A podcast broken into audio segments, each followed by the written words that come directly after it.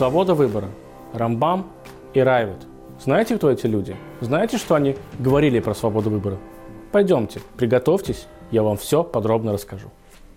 Все предопределено, но человеку дана свобода выбора. Здравствуйте, дорогие друзья. Когда-то мы уже об этом с вами начали разговаривать. Давайте сейчас попробуем немножечко разобраться более конкретно, более подробно. Мудрецов всех народов и всех времен интересовал один простой вопрос. Но он же сложный вопрос. Если мы знаем, что все в этом мире предопределено, и Всевышний знает каждый наш шаг, как же тогда у нас с вами в принципе появляется свобода выбора? Как это возможно?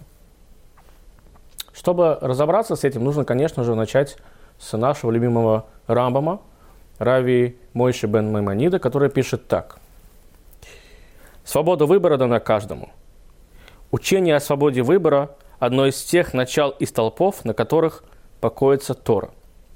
В самой Торе есть такой отрывок, который говорит нам «Смотри, и вот я дал тебе жизнь и знание и владение тобою».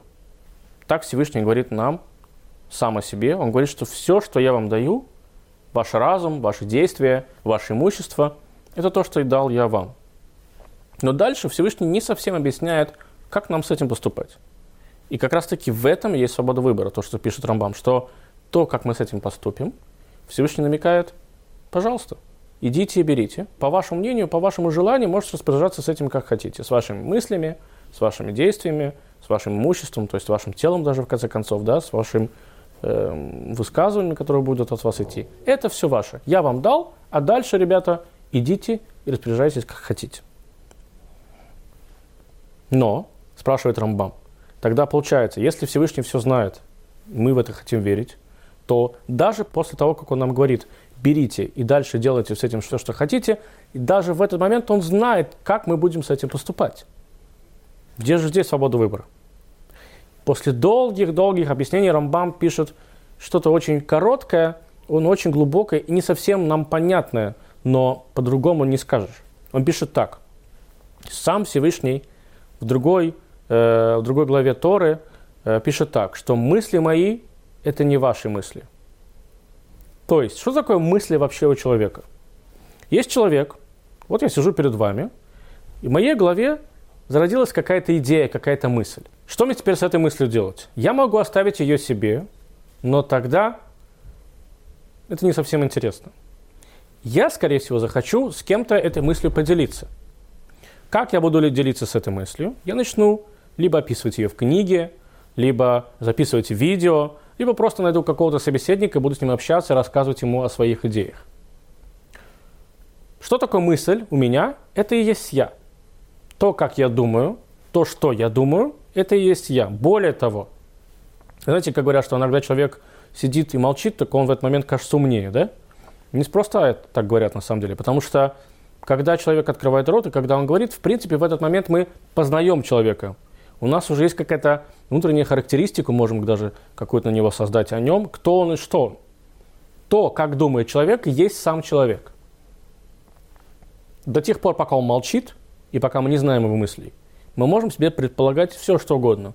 Он для нас может быть и боком, и музыкантом, и актером, и программистом, кем угодно – в тот момент, когда он начинает разговаривать, мы точно понимаем, кто он и что он. Его мысли есть он сам. Всевышний же говорит, мысли мои – это не ваши мысли. То есть у вас, у людей, мысль и вы – это одно единое целое. Это и есть вы.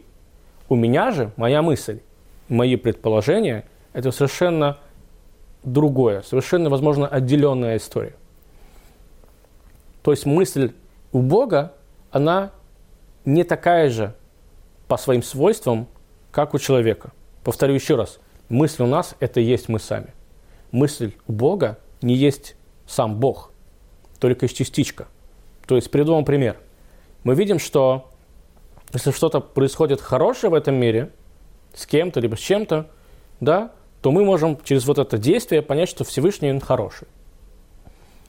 И он только хороший, правильно? Мы же не можем себе представить, что Всевышний что-то еще плохое – в тот момент, когда мы видим, что с этим миром или с кем-то еще происходит что-то отрицательное, что-то плохое, не дай бог, не про нас будет сказано, то мы начинаем тоже в этот момент чувствовать проявление Всевышнего. А, Всевышний, получается, и плохой тоже. Ну как же может быть такое, что Всевышний и плохой, и хороший? Мы для себя этого объяснить не можем. Есть только одно объяснение. Получается, что действие, то есть то, вот эта характеристика э, мысли Всевышнего, либо действия Всевышнего, это нечто отделенное от самого Всевышнего. То, что до конца мы с вами понять не сможем. Почему? Потому что мы с вами люди. Потому что мы с вами ограниченные существа, да, со своими э, мыслями, со своими возможностями, со своей свободой выбора, своими талантами, но все-таки ограниченные. Всевышний же – это что-то неограниченное, и до конца с вами мы с вами не сможем это познать. Раби Авраам бен Давид, известный как Райвет, он очень интересно комментирует слова Рамбама в этой истории. Он говорит, что Рамбам поступает как самый настоящий мудрец. Задает вопрос, пытается там что-то э, объяснить, и толком не объясняет. Оставляет такое, как бы, знаете, э, историю с вопросом. То есть человек выходит из комнаты, у него остается вопрос. Он начинает его сам себе э, отвечать на этот вопрос. И Райвет пытается объяснить все-таки Рамбама. Он говорит, что хорошо, ответ твой в принципе понятен, но давай, может быть, его немножко конкретизируем. И вот что, смотрите, пишет Райвет. Он говорит так, что, конечно же, Всевышний знает каждый поступок человека, но знание Всевышнего никак не влияет на поступок самого этого человека. Он сравнивает это как некий, э, знаете, звездочет, который смотрит на звезды, видит предсказания и знает, как кто-то конкретно из людей, как он поступит, но когда он так сделает, и сделает ли вообще, он как бы этого не знает. Он знает, что в теории это может произойти. То есть знание Всевышнего о нас, на нас самих, на наши действия никоим образом не повлияет. По крайней мере, мы так чувствуем. И в этот момент, когда у нас есть такое чувство, у нас появляется история со свободным выбором. И есть еще один комментарий, который называется «Тойсвес Йомтов», который еще больше разворачивает идею, которую только что нам высказал Райвет. Он пишет так, что, и это на самом деле еще более глубокая история, представьте себе. Он говорит так, нет никакого противоречия между тем, что говорит Райвет, и то, что в принципе изначально выложил Рамбам и разложил нам перед нами. Он говорит, нет никакого противоречия. Всевышний знает, как мы с вами поступим, он как бы наблюдает за тем, поступим мы так с вами или нет. Это как представьте себе, что когда вы, у вас есть э, работники, и вы руководители каким-нибудь, э, руководитель какого-нибудь отдела, не знаю, там, да, либо большого отдела, либо маленького, и вы указываете людям, как поступить, и, точнее, вам нужно даже не то, что как они поступят, а вам нужна конечная цель того, что они сделают. И в этот момент вы им говорите, мне не важно, как ты это сделаешь, сейчас фрилансеры, наверное, меня хорошо поймут, когда им говорят, что мне не важно, когда ты это будешь делать, ночью, днем, вечером, на, хоть работая на потолке, да, неважно, у тебя есть цель, у тебя есть дедлайн, у тебя есть конечная дата, до которого у тебя есть срок, до которого ты должен это сделать. Когда ты это будешь делать, мне все равно. И это, по большому счету, в принципе, Всевышний, который с нами разговаривает. У тебя есть конечная цель – быть хорошим человеком. Сколько ты будешь к этому пути идти? Какими путями ты будешь туда добираться? Что ты будешь использовать для этой цели? Мне, в принципе, по большому счету, все равно. Конечно, бы хотелось, чтобы ты пришел быстрее, чтобы ты пользовался только хорошим чем-то, да, и правильным, но глобально это твой выбор. Как ты дойдешь и когда ты дойдешь до этой цели. Глобально мне все равно. Вот у тебя дедлайн 5 июля, до 5 июля мне тебя нужно, там, не знаю, три проекта, да? Как ты будешь их делать? Писать сам, не сам? Зарплату плачу тебе я сам. А будешь ли ты прибегать к помощи к другим людям или нет, мне это не интересует. Мне нужна сама цель. И все. И в этот момент вы ожидаете. Честно вам скажу, когда так говорит руководитель, он, конечно же, следит, что вы делаете и когда вы это делаете. Потому что все то время, пока вы еще не сдали ваш проект, он волнуется. Он будет вам периодически писать какие-то смс, якобы ненавязчивые, понимая там, да, в каком этапе вы сейчас находитесь, но он будет контролировать. То же самое с нами делает Всевышний. Он как бы дает разрешение на наши действия, но каждую секунду, каждую минутку пытается понять, на каком этапе мы с вами находимся, насколько близки мы с вами к нашей цели. И теперь давайте поймем, почему же все-таки Райвет немножечко Эм, как бы оскорбляя, да, не побоюсь этого слова, Рамбама, говорит, что он поступает как настоящий мудрец, задает вопрос, но не отвечает до конца на него. Равет, в принципе, нам дал хорошую, правильную историю, правильную идею с тем, что э, Всевышний э, как бы мысли его, они не схожи с мыслями нашими и так далее. И то есть очень нам с этим помогло. Есть еще одна маленькая идея. Все забывают очень простую истину. У Всевышнего, мы это знаем из книг Кабалы, и в принципе это можем даже сами понять, если задумаемся об этом. У Всевышнего нет понятия времени как такого вообще. Представьте себе, чтобы если бы вы сами творили мир, хорошо, не творите мир, творите некую историю. Когда человек пишет книгу, он по большому счету знает, с чего он начнет эту книгу, где там будет середина и какой будет конец. Иногда знает, иногда не знает не очень до конца. Но в принципе, глобально, он знает, чем закончится вся эта история, вся эта эпопея. То есть для вас в тот момент, когда вы пишете книгу, не существует времени этих героев. Вы же можете написать э, сначала последнюю главу, а потом начать писать первую, правильно? Для вас это не будет никакой помехи. Абсолютно. Почему нет? Вася Пупкин у меня умер, и Вася Пупкин теперь родился через 15 секунд. Потому что теперь вы пишете первую главу. То же самое работает у Всевышнего. Наше ощущение времени, наше восприятие времени, оно абсолютно другое. У Всевышнего нет такого восприятия времени. Поэтому, если представить, что Всевышний знает все, наложить на это свободу выбора, и наложить на то знание о том, что у Всевышнего нет понятия «было», «есть» и «будет», тогда все становится на свои места. Осталось только понять одну вещь. Почему Рамбам не мог так просто нам на самом деле всем это рассказать? Почему начал задавать вопросы, не ответил, просто ответил как-то, что мы должны понимать, что мы не поймем Всевышнего. Почему, э, в конце концов, Фрайвот, который пытается объяснить Рамбама, тоже не мог просто высказать эту мысль. Потому что что я сейчас сделал? Мы с вами соединили три идеи. И когда мы наложили эти три идеи одну на другую, мы, в принципе, по большому счету, глобально поняли, как может Всевышний знать все, и при этом у нас будет с вами ощущение свободы выбора. Ответ на самом деле кроится в более раннем произведении самого Рамбама. Почему Рамбам пишет, что изначально, да, то, что мы с вами начали, что просто мы не сможем понять своим разумом Всевышнего, потому что Всевышний и есть разум. Что такое разум и Всевышний? Может ли быть два, даже не, даже не два, а две бесконечности одновременно? Ответьте мне, пожалуйста, на такой вопрос. Мог ли существовать одновременно две бесконечности? Конечно, нет. Если две бесконечности будут существовать одновременно, получится что? Каждый из них ограничивает другую. Получается, что Всевышний как будто бы ограниченное что-то и нечто. Мы знаем, что это не так. Всевышний абсолютно безграничен. Его ничего не ограничивает. Ни тот мир, который он создал, ни мысли, которые у него есть. То есть Рамбам не говорит, что мы не сможем понять Всевышнего разумом. И все, и точка. Нет, он говорит другую историю. Он говорит, что Всевышний и разум – это и есть одно целое. Что означает, что Всевышний и есть сознание? Это значит, что он есть знание, и он тот самый, кто знает это знание.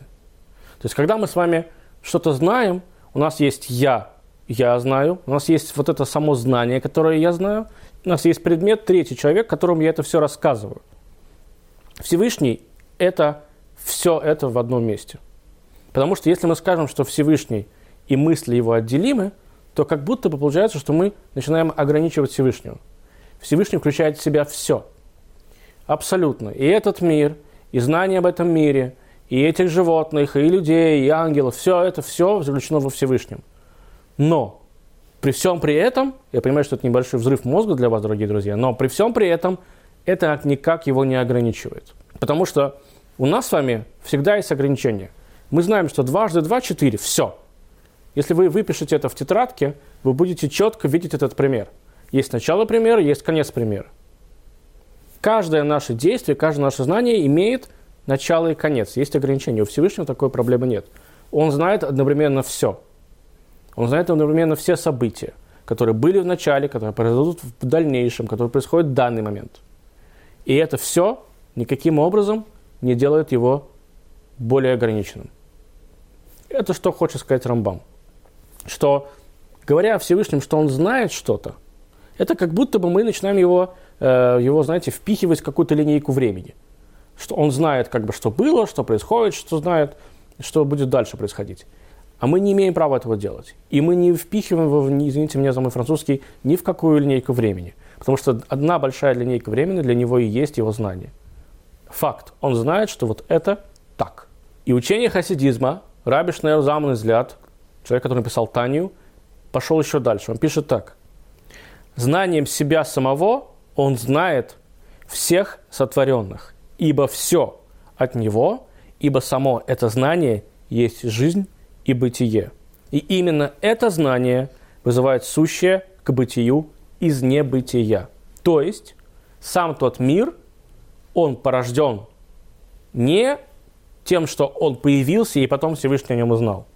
Он порожден из-за того, что он знал, что такое мир, и именно поэтому этот мир появился. Он знает, что такое Мой Элькин, он знает, что такое галстук Мой Элькина, и поэтому этот галстук Мой Элькина появляется и продолжает находиться в этом мире. И тогда история свободы выбора практически вообще исчезает. Если мы хоть как-то начнем понимать, что Всевышний знает все одновременно в одну секунду, все, что было и будет, да, и мы даже не имеем права это сказать, потому что в тот момент, когда мы это говорим, мы его ограничиваем, вот тогда мы сможем понять, что мы-то с вами не такие. И у нас с вами нет ощущения того, что мы знаем все. Нет, у нас есть такое ощущение, конечно. В 5 лет, в 18, в 20 лет мы знаем все, да? Но наши действия мы с вами не контролируем. Мы иногда думаем, что я так в жизни не поступлю.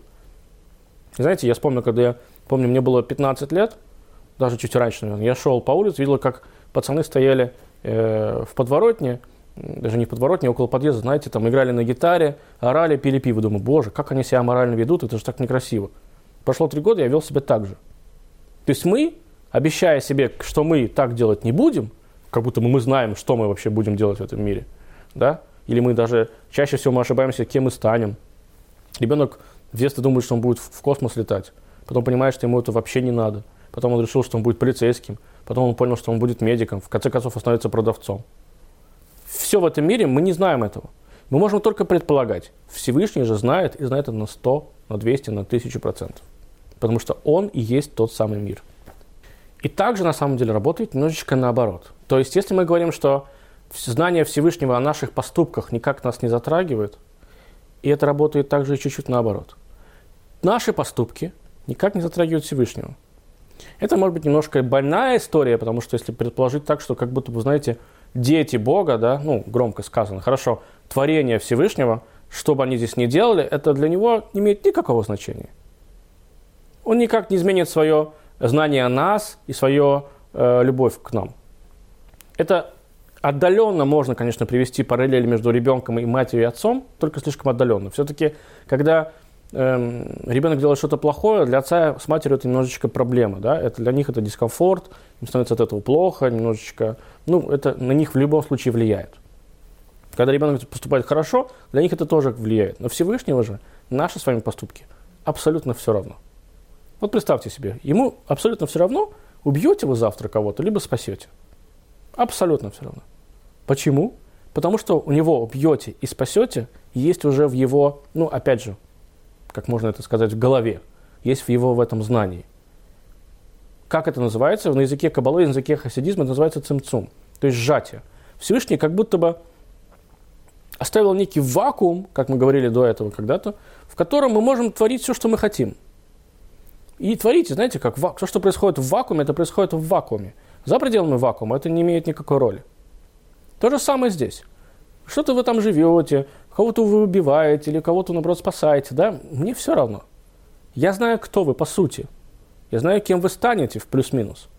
Вам же в этом вакууме комфортно с этим, что вы можете делать все, что вы захотите. И теперь, подводя итоги, мы понимаем, что по большому счету глобально все-таки и Рамбам, и Райват говорят немножечко о разном. Они подходят к этому вопросу с разных сторон. То, что нам пытался сказать Рамбам, что есть некий цимцум, да, то есть он пытается все-таки туда заглянуть, знаете, ко Всевышнему наверх. Всевышний есть знание, он знающий сам о себе, и то, что происходит здесь внизу, для него никак не интересно, на него никак никакого влияния не производит.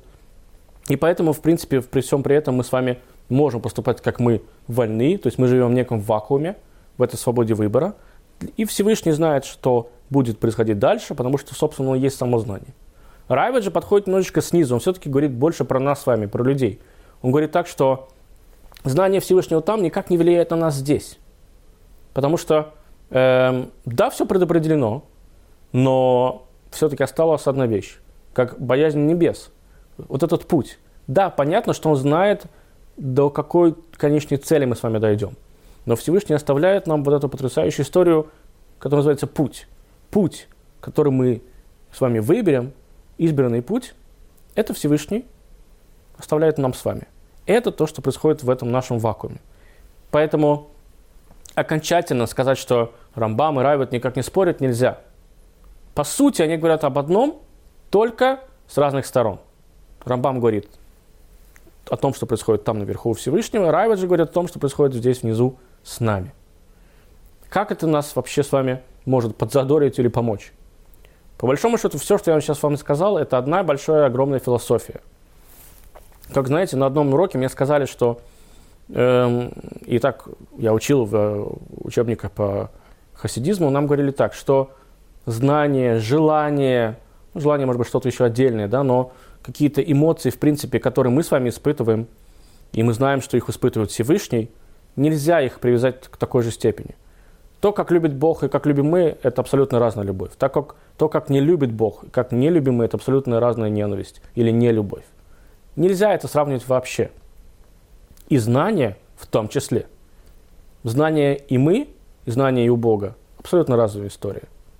Но, по большому счету, ребята, все-таки нам же классно от того, что у нас есть ощущение, есть само ощущение того, что мы сами вольны делать то, что мы вольны. Так давайте это делать. Почему бы и нет? Даже если, несмотря на то, что он все знает. Ну, в конце концов, как нам это мешает? Как будто бы кто-то из нас с вами хоть раз в жизни приходил и говорил, нет, я не буду так поступать, потому что Бог так все знает. Нет, конечно же. Каждый из нас волен покупать такой автомобиль, либо такой автомобиль, такую квартиру, брать ипотеку, не брать ипотеку, поменять доллар или оставить в долларах. Каждый из нас постоянно что-то решает. И за это мы несем ответственность. А на самом-то деле, и это есть сама история, есть вот эта фишка. Самое главное во всем этом – это нести ответственность за все наши поступки, которые мы с вами совершаем. Знание Бога, оно где-то там. Знание наше здесь, оно у нас внутри. Давайте поступать, и давайте все-таки мы будем такими людьми, которые смогут нести ответственность за свои поступки. А он там все знает, пусть знает. А я буду знать здесь и буду возлагать на себя ответственность и отвечать и перед собой, и перед ним. До новых встреч!